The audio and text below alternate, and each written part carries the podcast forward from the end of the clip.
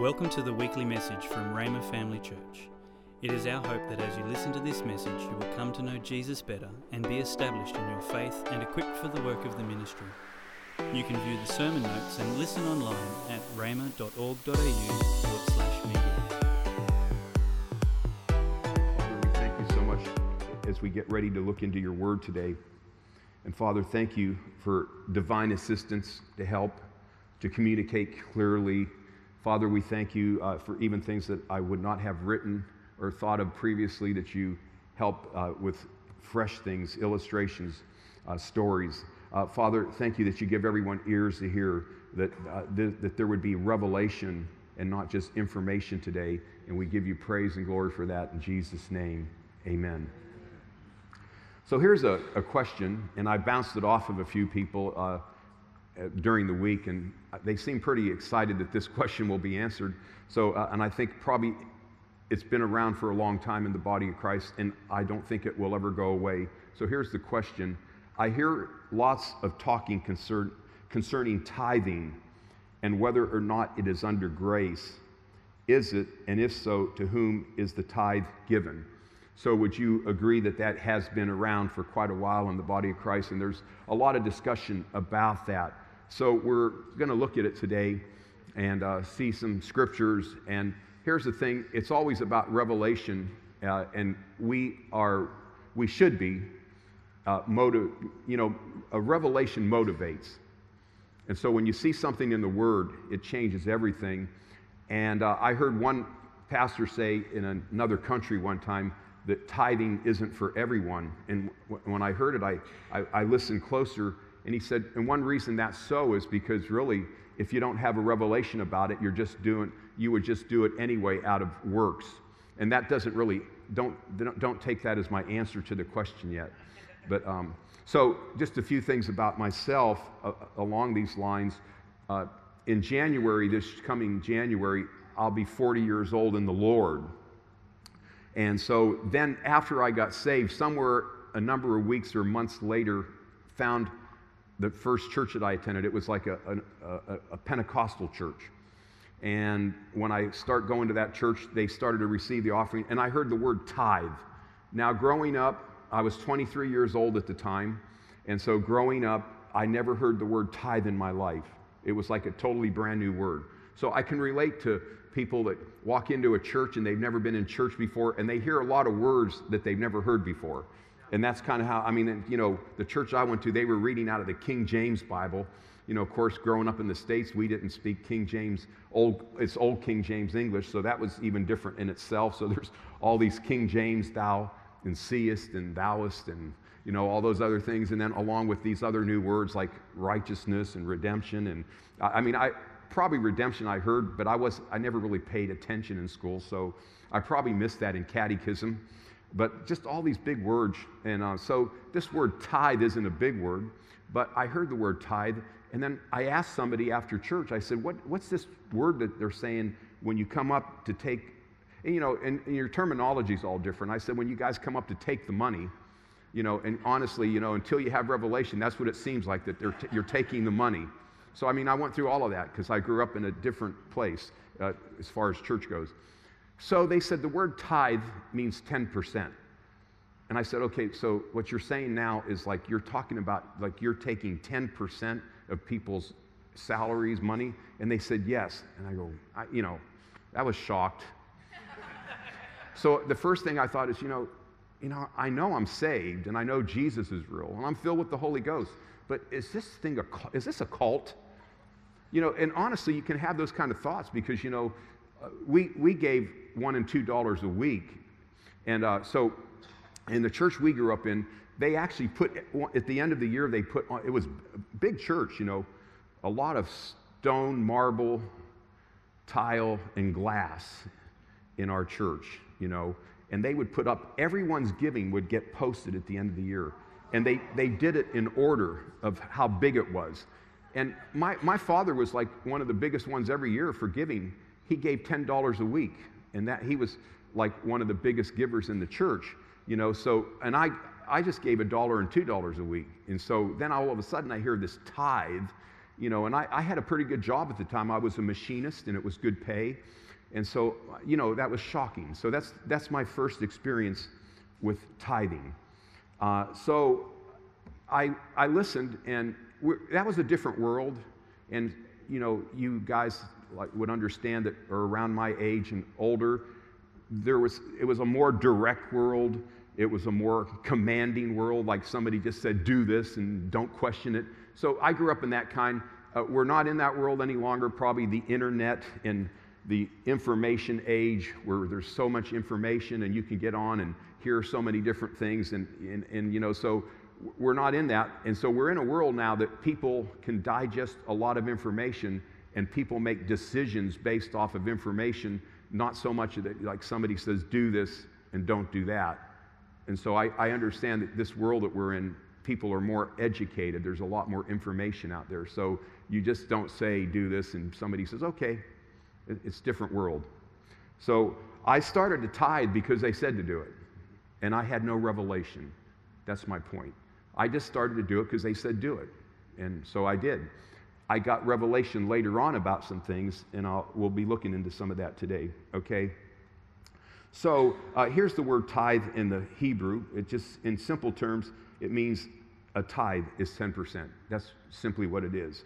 So the first thing we want to do today is just want to look at, I'd like to look at the heart of God in the Old Testament. So if you're new to Christianity and new to church, there's, the Bible has the Old and the New Testament. We're living in the New Testament. So there's things in the Old Testament, there's types and shadows in the Old Testament that we can really get a lot out of things in the Old Testament. But now we're living in the New Testament. So when we look at the Old Testament, we have to make sure we interpret it properly because it's old and we're in the new. And so anytime you can pull something out that agrees with the epistles, do it.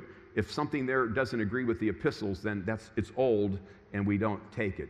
In other words, you know, under the law, there was quite a bit of judgment, and it seemed like God wasn't a very loving, nice God with the law. Now we're in the New Testament. The Bible says Jesus brought grace and truth, and there is mercy, and uh, the Bible says that, that, you know, there's therefore now no condemnation for those who are in Christ Jesus. You know, so the guilt and condemnation has been removed, and you have to, all the different things between the old and the new. So, what we're going to do here is we're just going to look at God's heart in the Old Testament. So look at Leviticus chapter 27 and verse 30. And it says, Every tithe of the land, whether of the seed of the land or of the fruit of the trees, is the Lord's. And here's what we want to see it is holy to the Lord. And so think about it. He's, this is the creator of the universe, a creator of everything. And he's just saying this about the tithe in the Old Testament. He's saying it was holy. And I think that's significant that he's calling it holy. And then there's two scriptures, and I so just you know out of the mouth of two or three, it's good to establish things. So two scriptures, and he's calling the tithe holy. I realize it's under the law, and and so but when we we're looking at God's heart, so think about it. These people were agricultural people. They didn't have factories, and they didn't they weren't producing steel and building cars and all that kind of thing or had computers. They, they were farmers. They had animals and they had crops. That's what they were doing. And so when they brought their tithe, they were bringing animals or crops to the storehouse. That's what they were doing. And so God considered those animals and those crops, He, he considered the tithe holy. So it, it was people who labored in the fields and they brought the tenth, and God said, That's holy. So I think it's really significant uh, that it, it's holy. So that's the first thing we can conclude. We're just going to look at a few things. Let's conclude something else under the Old Testament, another thing. Over in uh, Malachi, in verse 7 and 8, I thought this was interesting. He says, Return to me, and I will return to you, says the Lord of hosts. But you say, How shall we return? Will a man rob God, yet you are robbing me? But you say, How have we robbed you? In tithes and contributions. So again, realizing this is under the law. Uh, but here's what we want to notice here. He says this He said, Return to me. And so, if we make a conclusion about those two scriptures, back there, the tithe was holy. And then he says, if you're not tithing and doing that part, he says, return to me, which implies that you've gone away from me. So the tithe being holy and practicing and doing that, it, he says, when you do that, you're with me or near me when you're not doing it, you're away from me, which I find interesting. And, you know, so the New Testament, when Jesus says, wherever your treasure is, that's where your heart is. So we're under the new, where there's no guilt or condemnation, but Jesus basically said exactly the same thing. Wherever you put your money is where your heart is. So that's one thing we can always know that uh, somebody said this once years ago. I was in a church and the minister said, and, and this is years ago when we had checkbooks, you know, and I know even in the States they still use checkbooks or they need to update, but Australia is very advanced with banking, so we do all the electronic wires here. But somebody once said if you look at, if you look at um, somebody's checkbook, now we have to say if you get online and if you hack them, if you hack them and get online, get their codes and look at their, what they do, you can find out where their heart is. Because wherever all the money goes is where the heart is. So, of course, we have our rent and food and all that. That's like basic things, electricity and all that, and everyone has to pay that. But anything that's not basic, you can find out where somebody, what's really important to somebody after the basics, or uh, where, where most of the money goes. So that's, that's what, uh, so he says, return to me. So I thought that was interesting. And then in Malachi chapter 3 and verse 10, let's look at this one. And of course, this is a very popular scripture. It says, Bring all the tithes into the storehouse, so there will be enough food in my temple. If you do, says the Lord of heaven's armies, I will open the windows of heaven for you. I will pour out a blessing so great you won't have enough room to take it in. Try it. Put me to the test. So, if we were going to conclude something about this, we could say back in the Old Testament, under the law, with even agricultural people, when they tithe, it had two main benefits. One of, of, the benefits is it put food in the house of God. In other words, the people that serve God, there was food in the house. Okay, and then secondly, the second blessing you see is the ones that participated and did tithing. He said, I'll open the windows of heaven and pour out a blessing so great that you won't be able to contain it. So it was twofold. The house of God was being taken care of, but the people that were taking care of the house of God, they were being blessed. And so the, even the windows of heaven being open, we could say that, you know, because they were in agriculture, we could say, hey, if you're growing crops, you need rain. You know, we know that they, they say that early in the latter rain, there's a spiritual thing about that, but they're also right before harvest, I guess, the latter rain is really important if you're a farmer. You know, and that latter rain is important right before harvest because your harvest is going to be better. Uh, so, so we know that when he says, I'm going to open the windows of heaven and pour out a blessing, they're going to have a good harvest. So it was twofold. And one other thing you notice there, he said, Test me. He said, Put me to the test. And so, uh, so when we think about, here, here's just a summary of everything we looked at. Uh, now, I put something there that we didn't look at. I put the law is holy. And why did I do that? Well, sometimes we're so, and, and I'm one of these ones, I love grace, love to teach on grace, love to look at grace. It's a wonderful thing. Jesus, Moses, you know, the law came by Moses, but grace and truth came by Jesus. Love grace. So sometimes we can get so into grace that we actually start talking about the law like it's something bad. But this scripture here in Romans, just so you know, it says the law is holy. And so we have to think when we look back into the Old Testament, even though we have a better covenant and our New Testament is better, we still don't look down with an attitude thinking, oh, the, the law, that's, you know, stupid Old Testament. That's, that's, not, you know, that's not our attitude, you know. It's like, so the Bible says the law is holy. Then we know that the tithe is holy and it belongs to the Lord. This is what we looked at. Tithing was the way to return to God. Where your treasure is, your heart is. And then tithing blesses the house of God and the people who tithe. So that's what we notice in the Old Testament when it came to tithing under the law. So we might refer back to that as we go. Now, here's something that uh, I thought would, you know, in, in one way is kind of funny, but I think that everyone will be able to relate to this. We're going to look at some struggles when it comes to tithing. And of course, when we look at these struggles, it really would depend whether or not you believe, tithe, you, whether or not you tithe and what you think about it. But I think everyone in here will be able to relate. We're going to look at nine different struggles when it comes to tithing. So here's the first one. And after we look at these, we'll get into some scriptures and, uh, and, and talk more about New Testament. So here's one trial basis tithing. And so tithing on a trial basis can lead to offense if significant results aren't initially seen. This results in tithing for a brief time, followed by doubt and discouragement. And somebody once said, you know, payday doesn't always come on Saturday when it comes to the things of God.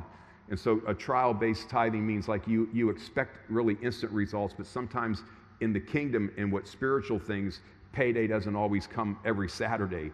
And so their, their payday will come. Okay, then there's technical tithing, and that's tithing to the penny and not a penny more or less. More concerned about getting the tithe perfectly rounded off. Tithing done as worship to God and a releasing faith becomes secondary. And I have to admit and be honest with you, when I first heard about the tithe, that was me. I mean, I thought, man, you, I was given a dollar or two a week, and now you're saying 10%. You're going to get it right down to the penny and not a penny more.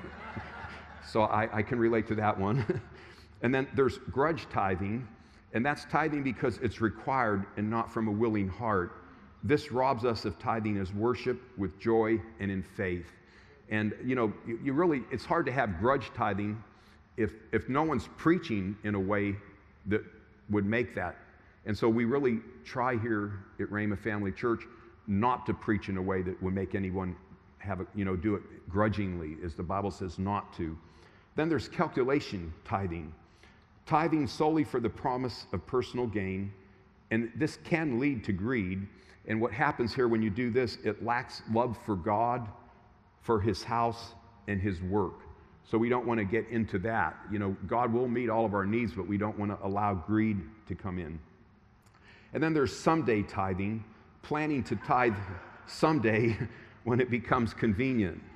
Usually it never becomes convenient to tithe uh, the initiation of tithing always requires faith, and I, I know because I it took faith to start back when I started. Um, and then there's occasional tithing. Occasional tithing doesn't contradict the tenth because it's a, t- tithe means tenth.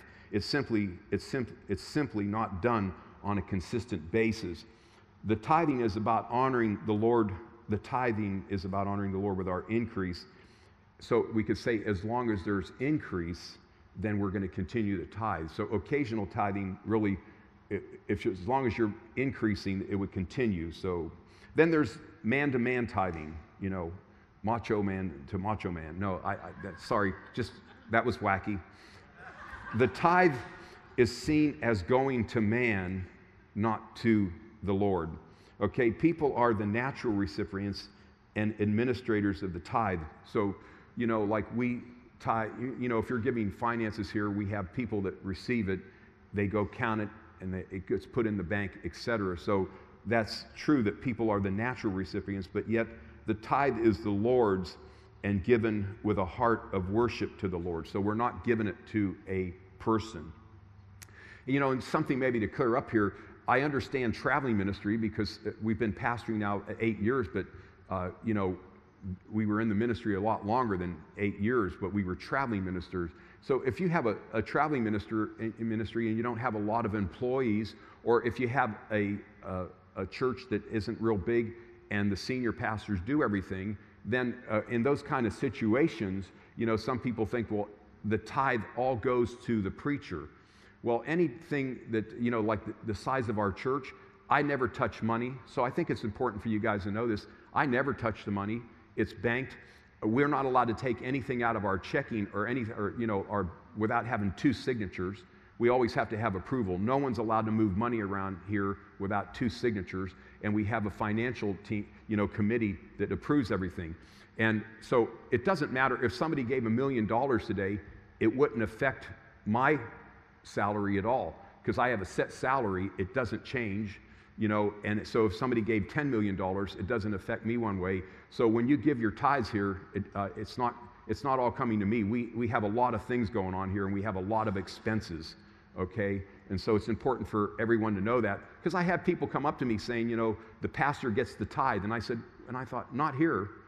Because if the pastor got the tithe, we would be closing the doors. We love our building, but we wouldn't be in this building if I took all the tithe. You understand that? And so, so that's, that's not the way that we're doing it here. Okay, then, then there's manipulating tithing. using tithing as a means of political clout. Tithing entitles a say in the operation of the church. Again, this robs the tither of the true purpose to tithe. And then the last one is liberated from tithing. And this is not tithing because of liberation from the law and being under grace, preference to give as the Spirit leads. All right, so that's, that's all the different challenges. And so when we look at these scriptures, uh, we'll, uh, we'll say some things. And as usual, you can always determine uh, by revelation and what you have in your heart what you feel is right. Okay?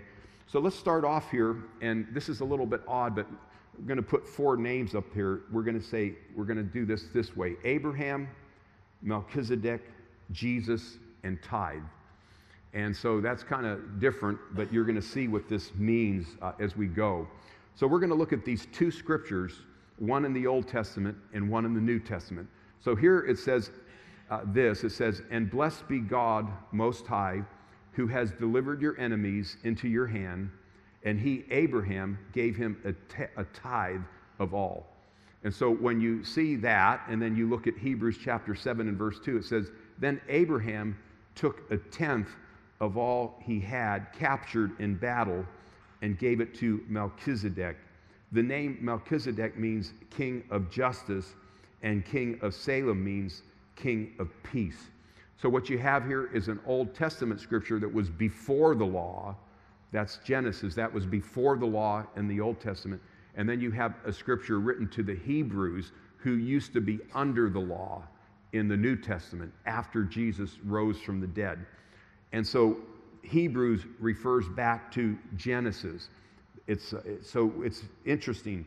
These two verses we're going to look at today, and the only way we can really explain these two verses is we're going to have to look at a number of verses. So get your, uh, get your Bible verse glasses on because the only way to explain these is by looking at a number of verses. So here's the first thing we'll say about this Abraham, if you don't know, he lived 430 years before the Mosaic law was instituted. So this happened 400, around 430 years before the law came, where tithing was required. Okay? So he gave this tithe before the law. Then the book of Hebrews refers back to it. And then when referring back to it, here's we see that there's these different characters or names. We see that it explain, it talks about Abraham, Melchizedek, Jesus. It brings up tithing, that name, and then it also talks about the Levites, the Levitical priest. So those are kind of like the main characters that we're going to be looking at as we go through this right now. Okay, so let's look at now, we're going to look at five scriptures and then we're going to make comments on five different verses. All right, so here's the first two. It says, being designated by God a high priest after the order of Melchizedek. So, who is that talking about? That's talking about Jesus. He was designated by God, okay, to be a high priest after the order of Melchizedek. And then Hebrews 6:20 where Jesus has gone as a forerunner on our behalf having become a priest, a high priest forever after the order of Melchizedek. It's just saying the same thing. They're making a big deal out of Melchizedek and Jesus and Jesus being a high priest after the order of Melchizedek. Now let's read look over in Hebrews chapter 7 in verse 1. It says for this Melchizedek king of Salem priest of the Most High God met Abraham returning from the slaughter and, uh, of the kings and blessed him. So notice how Melchizedek blessed him. That, that's something we'll refer to. And then, and it says, and to Abraham a portion, and to him, I'm sorry, Melchizedek, Abraham a portion, a tenth part of everything. He is first by translation of his name, King of Righteousness and then he is also king of Salem, that is, king of peace. He is without father or mother or gene- genealogy, having neither beginning of days nor end of life, but resembling the Son of God, he continues a priest forever. So awesome scriptures, and let's just, uh, you know, because of time limits, I, there's so much you could say about these scriptures, but just to make it easy, They're building a case about Melchizedek and what he, who he was and what he represented. So here, just three bullet points, uh, we could say this Melchizedek is called a high priest, very simple. He is a type of Jesus who is our eternal high priest. And why am I saying that? Because of verse 7, uh, Hebrews 7 3, it says, He is without father or mother or genealogy. And then it says, having neither beginning of days nor end of life, but resembling the Son of God. So the Jesus I'm talking about was the one that was there at creation time. You know, I know he came to earth and he had a mother, but he existed before that. So this Jesus that it's talking about is the eternal Jesus that sat, uh, you know, the, the Father, Son, and the Holy Spirit. So when it when it says that, what it's basically saying is that Jesus, that Melchizedek is a type of Jesus, and Jesus, of course, is our eternal high priest. So Jesus had no beginning of days and no end of days. All right. So just a little side note with that thought too, that Uh, in order for somebody to be a savior, they would have to be in that category. And we know that Jesus can save us because he's in he's eternal. He's the eternal high priest, once and forever. That's no more. All right, now let's look at these verses. And you, you know, if you follow this through, I, I, I trust you're going to see something when we come to the end, but we just have to do some scriptures to build a case here. So, Hebrews chapter 7 and verse 4, it says, See how great this man, this is Melchizedek it's talking about, see how great this man was to whom Abraham, the patriarch, notice I put parentheses around Abraham, the patriarch, that's not in the Bible, gave a tenth of the spoils. So, there's a few things there. Melchizedek's a great man, Abraham's the patriarch, and Abraham gave a tenth of his spoils. And then look at verse number five there. It says, And those descendants of Levi who received the priestly office have a commandment in the law to take tithes from the people, that is, from their brothers, though these are descended from Abraham. What is that basically saying? Well, Levi was more like natural. They're on the earth. They didn't have they did not have the lineage of Melchizedek, what he represented, or Jesus, who are supernatural. And so it's it, it, very interesting, too, that notice that it says Abraham, the patriarch, he gave a tenth. Notice how in the Old Testament they took the tithe. You see even the difference between volunteer from doing something from your heart and, and having it like, actually in the Old Testament, tithing was like a tax. You can't escape taxes here in Australia.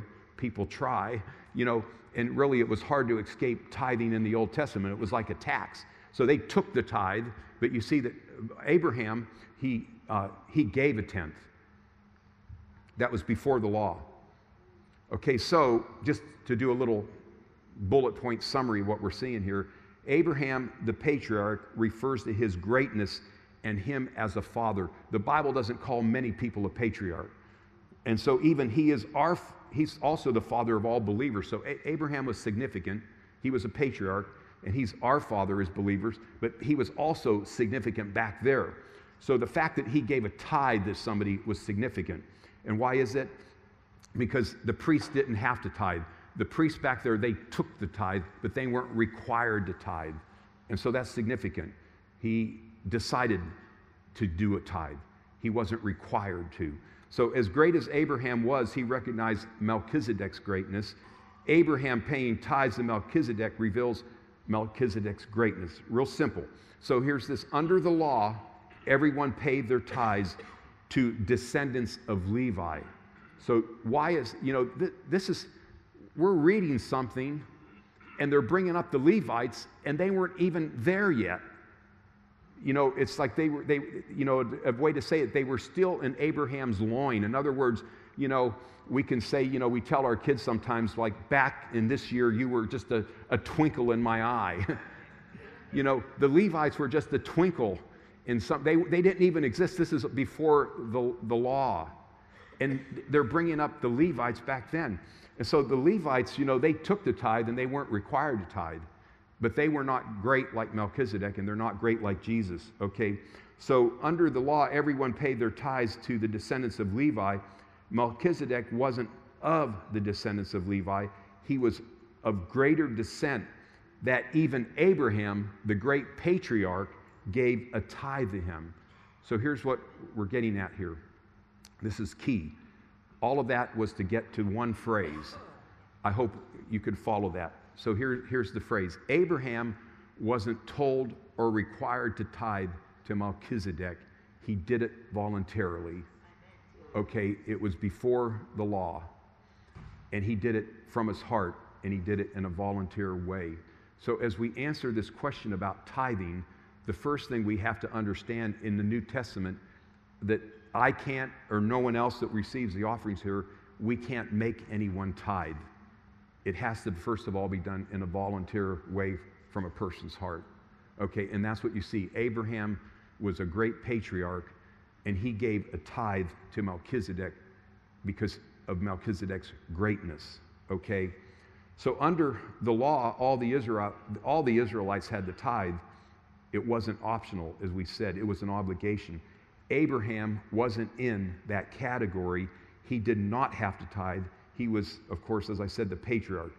Okay, so uh, with that said, let's go back now and look at the actual story that we've just read about. So, going back to Genesis 14 and verse 18, it says Melchizedek, king of Salem, brought out bread and wine. So, here's this priest of this divine order, greatness, and he brings out bread and wine. He was the priest of the Most High, he's a type of Jesus. And then in verse 19 it says, And he blessed him. And he said, Blessed be Abraham, the God of the Most High, possessor of heaven and earth. It was only out of his greatness that he could bless a man like Abraham. Okay. And then look at here in verse number 20, it says, And blessed be God the Most High, who has delivered your enemies into your hand. And then it says, And Abraham gave him a tenth of everything. So Melchizedek is the type of Jesus. Now here's the thing he brought out bread and wine. And this, when I remember I told you I just started a tithe back way back because of the day living in where I went to a church and they said tithe, and I said okay. And I was, I was, all, I guess after I got saved, I became a good obedient boy. I wasn't obedient before I was saved. You know how I was always pushing and going against the grain and causing trouble.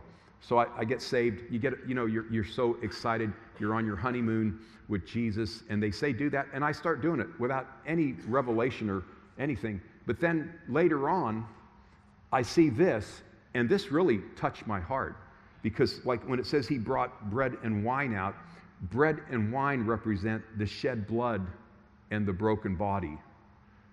And he, he's the type of Jesus. So it's like Melchizedek blesses him and brings out bread and wine. Jesus blessed us by shedding his blood and breaking his body. So even when you think about tithing, which no one can make you tithe, uh, under the new covenant. But when you think about it, of course, it isn't to a man, but it needs to be to the Lord Jesus Christ if you're going to tithe. You know, and of course, tithing, there's many people that give more than a tithe. We, we give more than a tithe. Tithe is 10%. But if you're going to do it, don't do it to man. Do it to the Lord Jesus Christ who shed his blood and his body was broken. So then, of course, he, Jesus blessed us just like um, Melchizedek blessed Abraham, Jesus blessed us in such a great way that he took our sins away with his shed blood and he and his broken body by his stripes were healed, okay? So that's why I tithe myself right now. It's my love and appreciation. And that's kind of like what I see in the revelation I have. Now, with that said, let's look at three more scriptures real, real, real quickly here. So, Hebrews 7 and verse 6, it says, But this man, who does not have descent from them received tithes. This is t- talking about Melchizedek from Abraham and blessed him who had the promises. It is beyond dispute that the inferior is blessed by the superior. So the Levites were not superior like this. But the reason that Abraham gave a tithe to Melchizedek is because he was superior. And it says the inferior is always blessed by the superior. So we, it's really important, you know, that we tithe to the Lord Jesus. When, if we're going to tithe, do it to Him. He's, he's superior. Don't ever think about your finances going to a man or even an organization or even a church. It has to be to the Lord Jesus. He's, he's the superior one. He's of the divine lineage, okay? And so, uh, so look at verse number eight here, and this is an amazing verse. Uh, Moreover, here, frail mortal men receive tithes. There one receives them about whom there is evidence that he is alive. Now, there's actually two different translations there. I was using the English Standard Version, but I felt like the Weymouth translation said it better. So notice how that says it here, frail men, you know, and that's what, you know, we're all frail. Men receive tithes, but there one receives them about whom there is evidence that he is alive. I find that verse extremely interesting because it was written before the law, it's before the Levites were in existence, and it's, it's like, well, this scripture was written, of course, after, but it's referring back to something that was before the law. And I find it very interesting because Jesus always was. He's the living word. He, everything was made by him, and he always was. And now, excuse me, it's saying that moreover, here, frail men receive tithes, but there one receives them about whom there is evidence that he is alive. That particular verse did something in my heart. And so, you know, that pastor that said tithing isn't for everyone, when something goes off in the heart and there's a revelation like that, then, there's, then people will want to tithe. Not because somebody twisted their arm or because they have to, because there was a revelation that if you think about that, that he, uh, even way back when Abraham gave a tithe, Jesus was alive. And even now, even though men here on earth receive tithes, he receives them up there. And so that, that is uh, just what I see. So, uh, you know, just to summarize what we're saying today about the question is tithing under grace, if we would say legally and doctrinally, we cannot prove that tithing is under grace. You know, so no one can twist you, your arm and and put pressure on you and say you have to tithe because there's not enough scriptures in the New Testament that says it's a must. But if you get a revelation like that, it comes into your heart and you want to tithe voluntarily. And that's what happened. I did it, as I say, long ago because of back then people didn't, they didn't question things as much. And now today you do have to teach and make things a lot clearer. And so what we see here by teaching it out you don't have to do it, it's out of your heart. You do it voluntarily. But if you do it from a revelation instead of being forced to do it, it makes all the difference of the wor- in the world. And secondly, if you do it to the Lord Jesus and not to man, it makes all the difference in the world. Does that make sense? And so the last thing, as the worship team is coming up here, the last thing that we would say is then, where does the tithe belong? And that's always uh, a question, as well as whether or not tithing, you know, where, where does finances belong? And so, as I say, I'll be 40 years old in the Lord. Uh, we were traveling ministers, so think about we traveled around for many, many years and talked to many, many pastors. And so I know a lot about how pastors, because we talked to them for so many, you know, and I know what a lot of different people think about where does your tithe go. So when I uh, traveled with Kenneth Hagin, he would say this. He would have a stadium full of people. And think about the money that you could have come in with a stadium full of people if you say to, to tithe. But one thing that I honored and respected about Brother Hagin, er, Er, he took most of the offerings. He didn't have somebody do it. He, he received the offerings himself. And he stood up and says, We're going to receive our offering. And then he gave a couple scriptures. And he said, Now, he said, Your tithe belongs in your local church but you can give me an offering tonight. And this is what he did the whole time he lived on the earth. And he would say things like, you know, that he saw the, the church, the local church, as the storehouse, the barn where the harvest goes. The church really takes care of the people, etc. So I grew up under, in a sense, a spiritual father that believed the tithe belongs in the local church. Now, I know sometimes people think, well, look, at the church is growing and, you know, they, they have plenty of money and they don't need my money. But sometimes I wish you could all sit on my side and, and be in the financial meeting. So I'll just say, you know, you'll have to make your own decisions. Uh, start next week, we'll do another question, and no one's ever going to twist your arm or put, you know, uh, any pressure on you, uh, whether or not what you're going to do. But I can tell you, you know, finances are appreciated to keep the doors open, to pay the bills, and to keep going as a church. And so I put, I've always put my tithe in the local church, and we give above tithes, and we give offerings to, to a lot of other uh, people. Praise the Lord. So I trust that made sense today and, and helped. Father, thank you so much for uh, what we looked into today, Lord. I thank you that you're the Lord of everything. You're the Lord of our hearts. So, Father, I thank you, Lord, that uh, for anyone that would not have a revelation about finances, the importance of finances, the fact that where our treasure is, that is where our heart is. I thank you, Father, that even after today, that you can take the word, the scriptures, and in their hearts, you can do a work and they'll be changed. They'll see that even finances and giving is a holy thing. It's holy to give to you, Lord. So, Father, I thank you. Jesus. Thanks for listening. We're always encouraged to hear how God is using this ministry to change lives. If you have a story you would like to share about how God is working in your life, please let us know and send us an email at church at If you would like more information or resources on this or other topics, or if you would like to sow into this ministry financially to help us share messages just like this one each week, please visit our website at rhema.org.au.